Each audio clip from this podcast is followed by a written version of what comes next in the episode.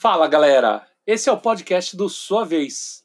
Aqui você vai poder ouvir entrevistas incríveis com os melhores designers de jogos de tabuleiro que estão fazendo os melhores jogos no Brasil e no mundo.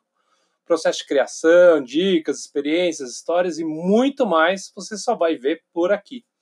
Caso você queira ter uma experiência mais completa, você também pode acessar o canal do Sua Vez Jogos no YouTube e assistir a versão em vídeo se você preferir, tá bom?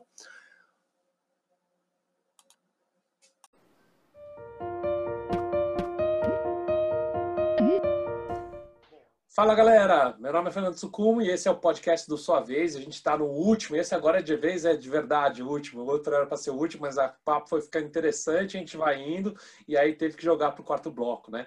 Então a gente está aqui com o Renato Simões, que é o dono da Geeks Orcs. Ele está contando sobre é, o público, sobre amadurecimento, sobre é, como que está o mercado, como que é para ir para essa. Então, se você não viu os outros episódios, vai lá, dá uma corrida lá e assiste. E lembrando só que se você está no YouTube, você pode ouvir lá no podcast quando está fazendo a faxina de casa, ou então se você está no podcast, você vem aqui para o YouTube para poder ver as caras e bocas que a gente está fazendo e às vezes alguns delays também que estão rolando.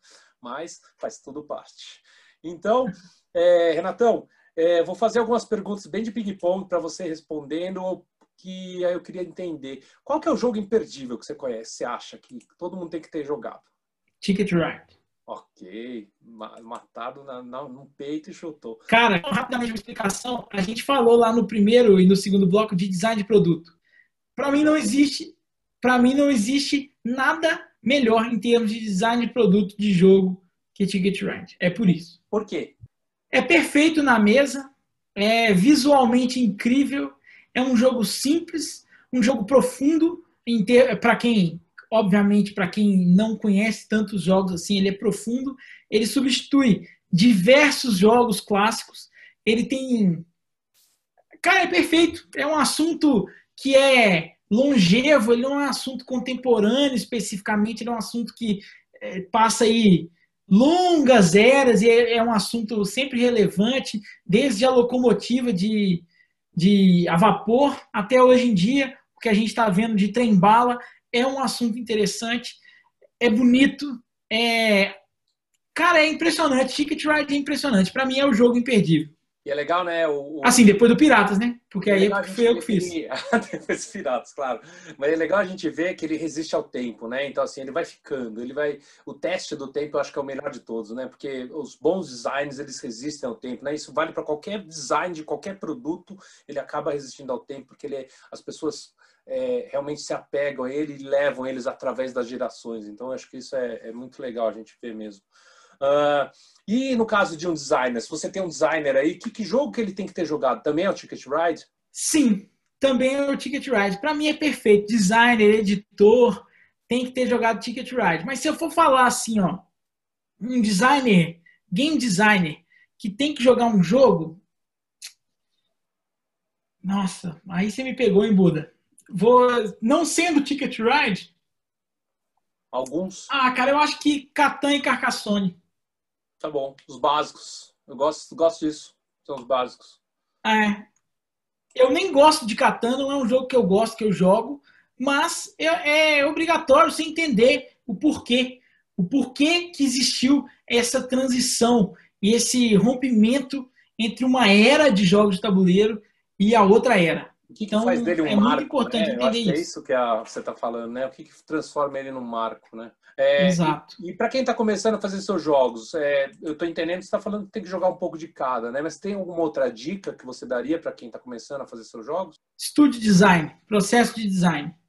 Estude Bruno Munari, das coisas nascem as coisas. É, estude Gestalt do objeto.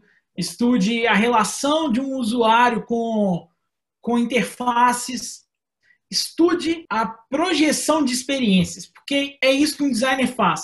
Seja num produto, seja num jogo, seja numa interface, você está projetando uma interação, você está projetando uma, uma experiência de um usuário com alguma coisa.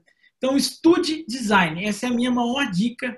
Eu sou muito fã de design, né? então eu não preciso nem falar o tanto que eu acho que isso é importante. Sensacional dica. Essa dica é muito 2.0, cara. Você vê, é acadêmica, é bem a fundo mesmo. Muito bom. E tem alguma ferramenta que você usa para indicar para algum designer, alguma ferramenta digital ou não, que você fale, ah, tenha isso? Eu vou falar o seguinte, sem puxar muito sardinha para o meu lado, mas já puxando, a gente desenvolveu um game design canvas dentro da Geeks Enox. Nós ficamos um ano e meio desenvolvendo um sistema que a gente faz inputs de demanda, de observação de mercado, que no final dos inputs, um jogo claramente nasce nas nossas, nos nossos olhos. É muito engraçado isso. E a gente está usando esse sistema para fazer um jogo ao vivo numa, em algumas lives do YouTube com a galera. E está dando super certo. E o chat é que comanda é, o game design e, e o, principalmente o development. Então, a gente tem tido bastante sucesso na implementação dessa ferramenta. Então, estude ferramentas de design. Uma que eu acho muito importante, que eu acho muito interessante, mudou minha vida, é, é Value Proposition Design. É o design de proposta de valor da Strategizer, que é a empresa do Canvas, do Business Model Canvas. Eles têm o, o, o Canvas de, de geração de valor. Então, estude geração de valor, como você agrega valor para esse cara. Outra ferramenta que não é online nem nada disso, mas eu acho muito importante é A Theory of Fun é, for Game Designers. É um livro que explica por que, o que é diversão e por que a gente se diverte e como a gente se diverte é muito interessante, principalmente para quem consegue ver aí, por exemplo, um mérito muito grande na Nintendo e seus jogos eternos. Então, um livro mais artístico, entre aspas, ele é mais usual. Livro de consulta, de você, você lê, claro, uma vez, mas depois é consulta frequente, que você vai achar ali algumas coisas. Ele te ajuda muito, Buda, a entender dores do seu usuário, que é muito importante você entender o que seu usuário está procurando. Você sabe dizer se você não sabe, você não vai conseguir propor valor para ele. Então, esse livro te ajuda muito a entender isso. É, e por isso que eu falo estudo em design. Estudando design, você vai entender sobre proposta de valor, você vai entender sobre buyer persona e persona como usuário também. Você vai entender diversos papéis da relação pessoa e jogo. Seja pessoa cliente, seja pessoa comprador, seja pessoa usuário e o seu jogo. Então, aliás, não só seu jogo, né? Tudo. Mas é estudo em design é, o que, é a minha dica máxima. Cara. Sensacional, profundíssimo. É, quando você vai desenhar o teu jogo, que, onde que você procura inspiração? Você tem algum lugar que você vai normalmente ou é variado? Assim? O meu processo ele nunca começa de forma espontânea, natural, não. Eu tenho que ter um input de limitações.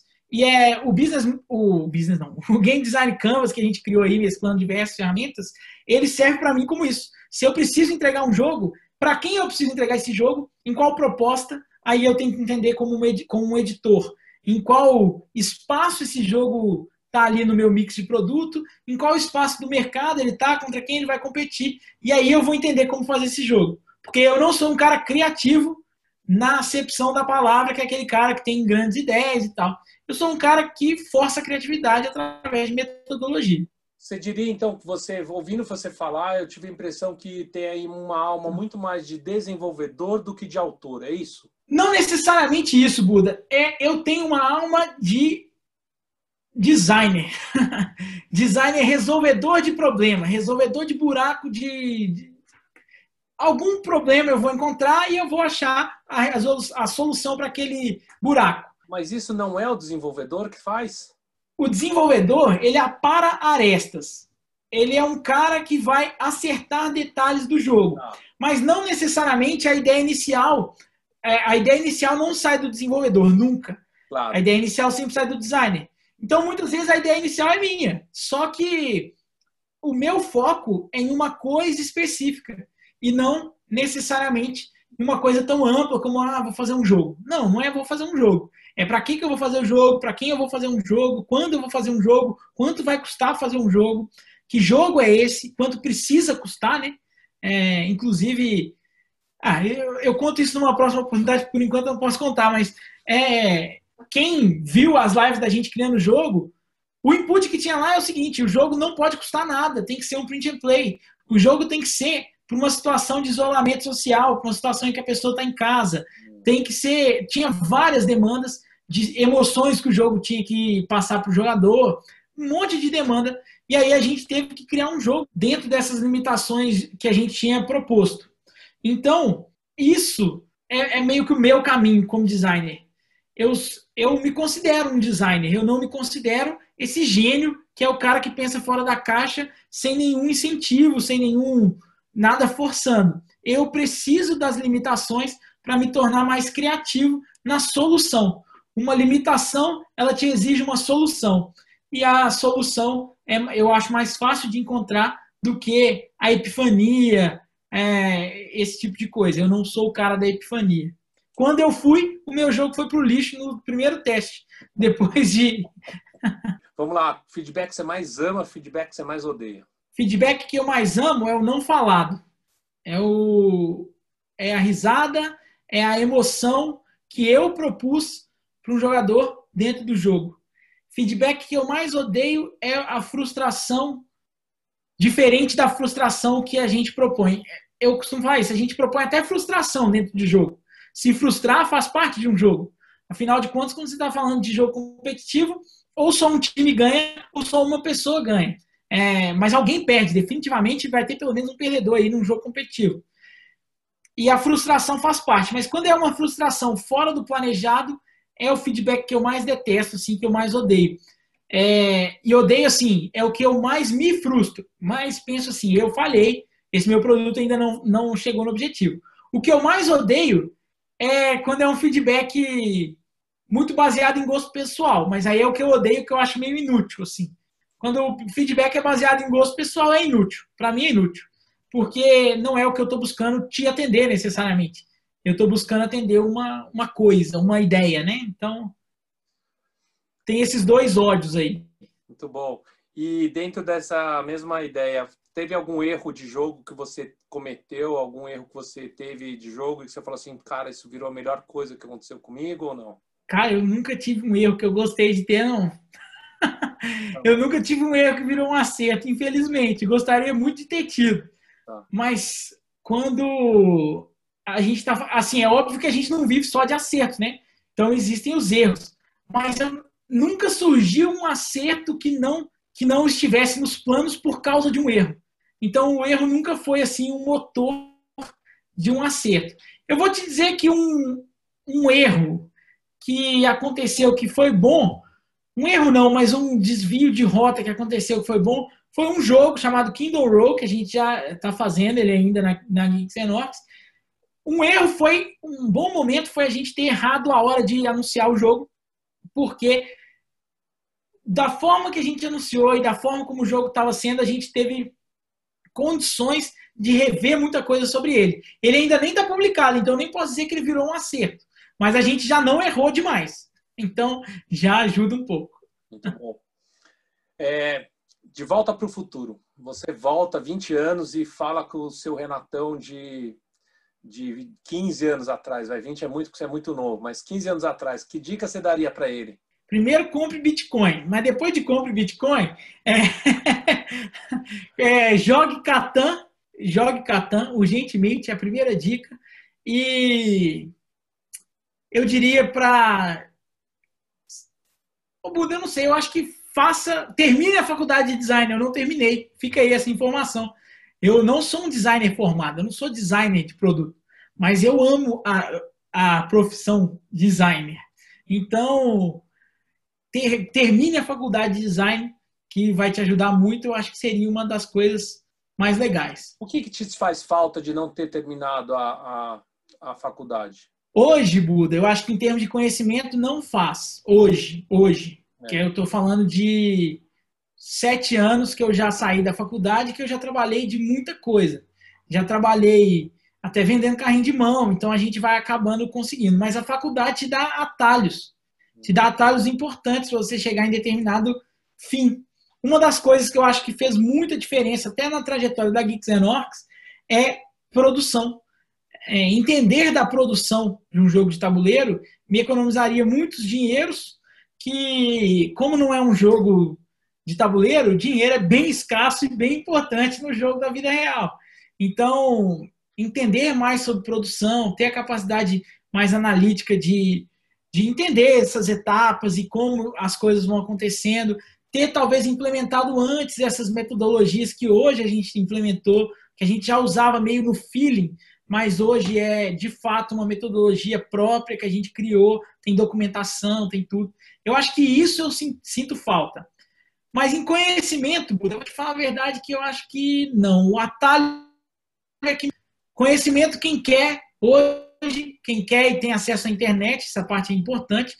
É, quem quer tem acesso à internet tem ao seu, nas suas mãos todo o conhecimento do mundo mas a faculdade te dá atalhos muito importantes. Mas nisso eu não, não tenho dúvida que você tem um conhecimento de design assim muito maior do que muito sênior que tem no mercado e que talvez tenha até mais velho que você. Eu acho que nisso não tem nem dúvida, porque você tem uma experiência tão grande já com desenho do produto em todas as etapas, do começo até o final, que eu acho que realmente nisso ponto eu acho que concordo totalmente com você, né? Eu já entendi que a tua escola de jogos ela tem uma coisa muito forte com o party game, né? Mas eu queria entender assim, daqui a 10, 15 anos, quando tiver a escola Renato, Renato Simões de jogos, como é que é? Qual que vai ser a característica mais forte dessa escola? Eu acho que a característica mais forte ainda vai ser jogos que criam memórias. É, eu tenho isso muito comigo, porque eu vivi isso. É isso que eu estou te falando, é, são coisas que eu vivi, que eu vivi e eu lembro até hoje. Então, tipo, eu tenho memórias de. Eu a minha memória é péssima, tá? Então, para o pessoal que tá para entender, eu lembro de só flashes da minha, da minha vida até os 14 anos de idade. Eu lembro de flashes só. Eu não lembro de, de trechos, de coisas que aconteceram, não lembro de nada praticamente. Então, mas dos flashes, as coisas que ficaram, muitos foram momentos com jogos, é, momentos com brincadeiras. Eu tenho uma memória muito forte do meu avô fazendo um jogo besta, mas que ele, ele trazia e levava eu e meu irmão da escola. E aí, para chegar em casa, ele falava assim: por cima, por baixo, por baixo, por cima. Porque um você passava no morro, depois no vale, o outro num vale, depois no morro. E aí é, a gente se divertia fazendo aquilo. Então, muitas das lembranças que eu tenho são lembranças de brincadeiras, de jogos, momentos que ficaram eternos assim na minha vida. Então, é, isso é o que eu quero passar também para as pessoas essa relação que o jogo e a brincadeira entrega, esse lúdico entrega pra gente. É uma, e uma vida mais leve também, né, Buda? Hoje em dia a gente tem uma vida muito, às vezes muito pesada, muito com uma rotina difícil. A gente é alvo de muita informação o tempo inteiro. É, essa história de fake news, então tem muita fake news. O jogo deixa a gente mais leve, a gente mais é, aliviado, menos estressado é, é maravilhoso. Eu me considero um cara de bom humor e eu acho que o jogo tem muito a ver com esse meu bom humor. Essa coisa da brincadeira, dessa leveza num, em assunto, numa disputa leve. Olha que coisa maravilhosa, você aprende a disputar de forma leve. Eu vejo muito uma, uma coisa meio que de esportes, meio que de luta, que o jogo te entrega também, que é essa saber quando tá valendo e quando não está valendo. Quando uma coisa pode, quando uma coisa não pode. Então, eu acho que o jogo tem um papel fundamental na minha vida e é isso que eu quero que meus jogos passem. É engraçado, né? Eu estava lembrando de um manifesto que um canadense fez para seus filhos é, e ele fala é, tem, é lindo o manifesto, mas ele tem várias partes que ele mostra como ele está tentando ensinar coisas legais para seus filhos e, mas ao mesmo tempo ele está tentando ensinar muita ética para o seu filho, né? E numa das passagens ele fala exatamente isso. Eu quero te ensinar que ganhar é importante, mas não ganhar a qualquer custo, né? Que eu acho que é essa coisa do, da competição leve, de você entender a diversão naquela comunhão de estar junto e de poder estar se divertindo com as outras pessoas, né? Eu acho que essa essência aí. Eu me conecto demais quando você fala isso, eu acho demais, agradeço demais quando você fala essas coisas, porque realmente é, tem muito a ver com o propósito nosso também. Uh, pergunta: você tem algum trabalho dos sonhos que você não realizou ainda? Alguma coisa que você fala, putz, esse aqui é meu santo grau que eu ainda vou fazer um dia? Você tem isso? Ah, cara, meu objetivo próximo é fazer um Kickstarter. É, esse é o meu objetivo, assim, de curto prazo. É, eu não sou muito bom para planejamento de longo prazo, não. Eu sei mais ou menos onde eu quero chegar, mas eu tenho até que melhorar nisso. Mas, assim, curto prazo, eu quero fazer um Kickstarter, eu tenho essa, esse objetivo. O meu santo graal, eu acho que tornar um jogo evergreen é meu maior sonho como game designer, assim. Fazer um jogo que está sempre na mesa das pessoas e um jogo família, que é o que eu gosto, é o, o momento que eu lembro, assim. É...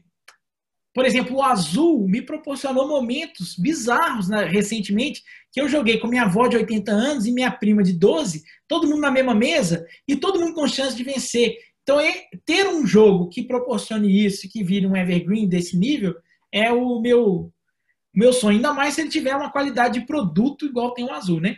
Uma coisa inacreditável. Aí, aí realmente. Para quem é designer, aquilo ali é. Você tá é louco. Para quem é designer de produto, então, quem viu isso acontecer, cada sensação que o azul te dá quando você pega as pedrinhas e faz assim, ó, aquilo ali, meu amigo, você tá é louco. É muito louco. Até arrepia. sensação sensorial de você pegar nas peças. É, eu acho que assim, só quem joga sabe como isso faz uhum. diferença, porque quem está fora não percebe como isso é diferente, né? Porque você pegar na peça, ela tem aquele, aquele, aquela textura, aquele peso de fazer aquele barulhinho, é, é tão sensorial que não dá para passar para os outros essa, essa experiência. É muito louco, muito legal isso. E o Piratas é o trabalho que você mais se orgulha? Cara, em alguns aspectos, sim. Como jogo próprio, definitivamente. Mas eu me orgulho muito de outras coisas, por exemplo. A gente está lançando um jogo do Sérgio Alaban que chama Dogs Day. E eu me orgulho muito do que a gente transformou em termos de produto o jogo. Então ele era um jogo, ele já era um jogo sólido, que é do Sérgio Alaban, que é o maior game designer brasileiro. Mas a Geeks e a Taipana, que é um estúdio, mas a Geeks teve um papel importantíssimo de transformar aquilo em um produto. Então é um orgulho enorme. É um orgulho muito grande ter feito parte do Por favor, não corte minha cabeça e ter feito um jogo simples com uma produção que um cara de fora do nicho olha na, na prateleira da leitura e ele fala assim: eu quero isso aqui. Esse jogo aqui é um jogo que eu quero.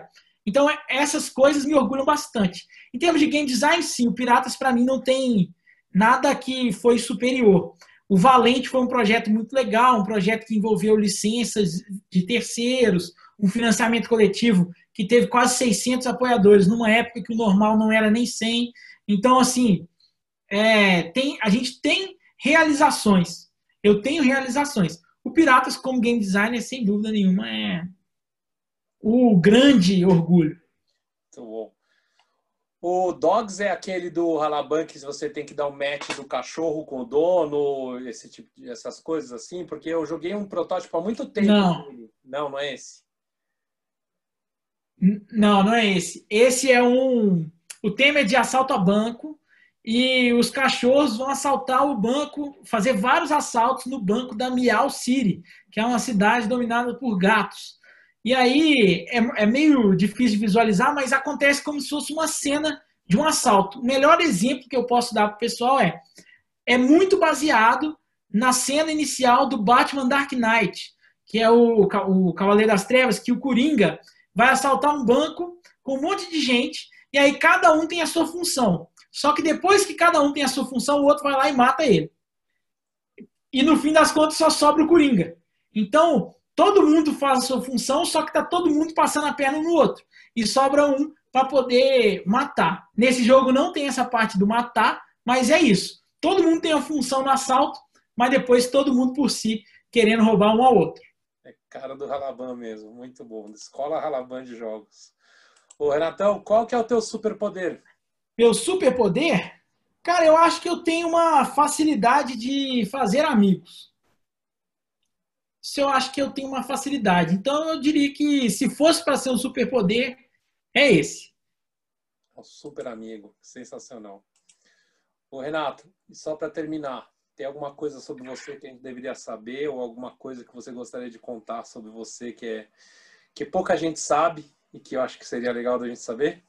Bom, a primeira coisa que eu gostaria bastante de contar é que eu tô tentando aí viver de jogo, então se quiser comprar piratas ajuda bastante. Mas a segunda coisa que ninguém sabe sobre mim, cara, eu era um bom aluno de exatas e hoje em dia eu não faço nada a ver com isso. Essa é uma coisa interessante de contar. Não tem nada a ver, nada demais, mas era quando eu era no colégio eu tinha certeza que eu ia trabalhar com exatas. E agora está fazendo o financeiro da sua empresa? Não, Deus me livre, guarde. Hoje eu quero fugir dessa parte toda. Fugir, fugir, fugir. Meu negócio hoje é produto e é isso. É impressionante quando a gente, é, eu fiquei falando com você, é, eu acho que poucas pessoas com quem eu conversei têm uma alma mais de designer que a sua, sabe? De tantas coisas que você fala, mesmo de você falar, eu não sou um cara de planejar, eu não sou um cara de ficar lembrando muito do passado, eu assim, isso é muito uma cara de um cara que está vivendo demais o presente, sabe? E assim, isso é uma das coisas que é mais importante para um bom designer, né? De você estar tá com o presente e estar tá utilizando o que tem no presente para fazer o que der para fazer com aquele momento, né? Eu acho que é, é, é, um privilégio poder falar com você e ver assim como a gente tem uma pessoa tão designer, porque eu me considero um cara super designer. Eu falo que minha vida foi feita em modo de design, eu fui pegando as oportunidades que foram aparecendo, né? Abandonei faculdade também, fui fazer outra. Enfim, tem uma série de coisas muito parecidas que eu me identifico. E aí, quando eu vejo um cara, o cara é mais designer que eu ainda, incrível, né? E aí vê que o cara nasceu para isso mesmo, é muito legal de ver, né? Mas obrigado, viu? Foi uma foi um papo delicioso, foi muito bom. Obrigado por tudo. Eu que agradeço, fico feliz. Agradeço a todo mundo que prestou atenção, né? Já são quatro episódios aí falando comigo. É... E eu espero que tenha sido bacana para quem ouviu de alguma forma, seja para ter certeza que eu estou errado, seja para ter alguma, alguma coisa que tenha a ver aí, que tenha achado alguma semelhança. Mas é, se vocês estiverem em algum lugar e algum algum evento de jogo e me encontrar por lá, por favor, fale comigo, porque eu, como eu disse, eu sou bom em fazer amigos, eu acho, e eu gosto muito. Então, eu não esqueço o nome de pessoas, hein? Essa é uma informação sobre mim que as pessoas precisam saber. Eu esqueço tudo da minha vida, mas o nome das pessoas eu gravo rapidamente. Aí é o superpoder do Renatão, gente. E é isso, a gente termina o nosso podcast hoje e até mais, até a próxima. Tchau, tchau. Até mais, pessoal.